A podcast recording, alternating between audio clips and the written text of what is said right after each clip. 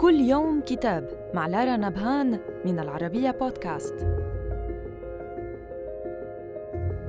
نتناول اليوم كتاب دوم The Politics of Catastrophe أو الأقدار الغاشمة سياسات إدارة الكوارث من تأليف نيال فيرغسون المؤرخ الليبرالي الأكثر شعبية في الغرب.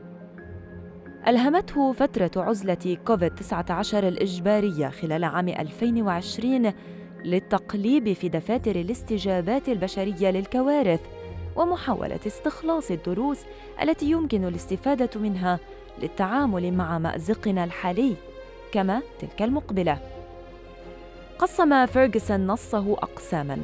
في القسم الأول يسترجع فيه خبرات البشرية التاريخية مع الكوارث من عهود سحيقة إلى فترات قريبة من الذاكرة الحديثة.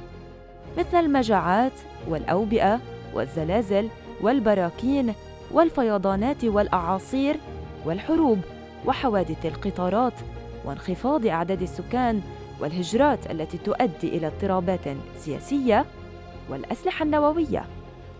ونرى في القسم الثاني ميلا تقليديا إلى إلقاء اللوم على القادة عند فشل الاستجابات المجتمعية أو قصورها في التعامل مع الكوارث. أما الفصول المخصصة لتجربة كوفيد-19 الحالية متخمة بكم هائل من المواد الأرشيفية.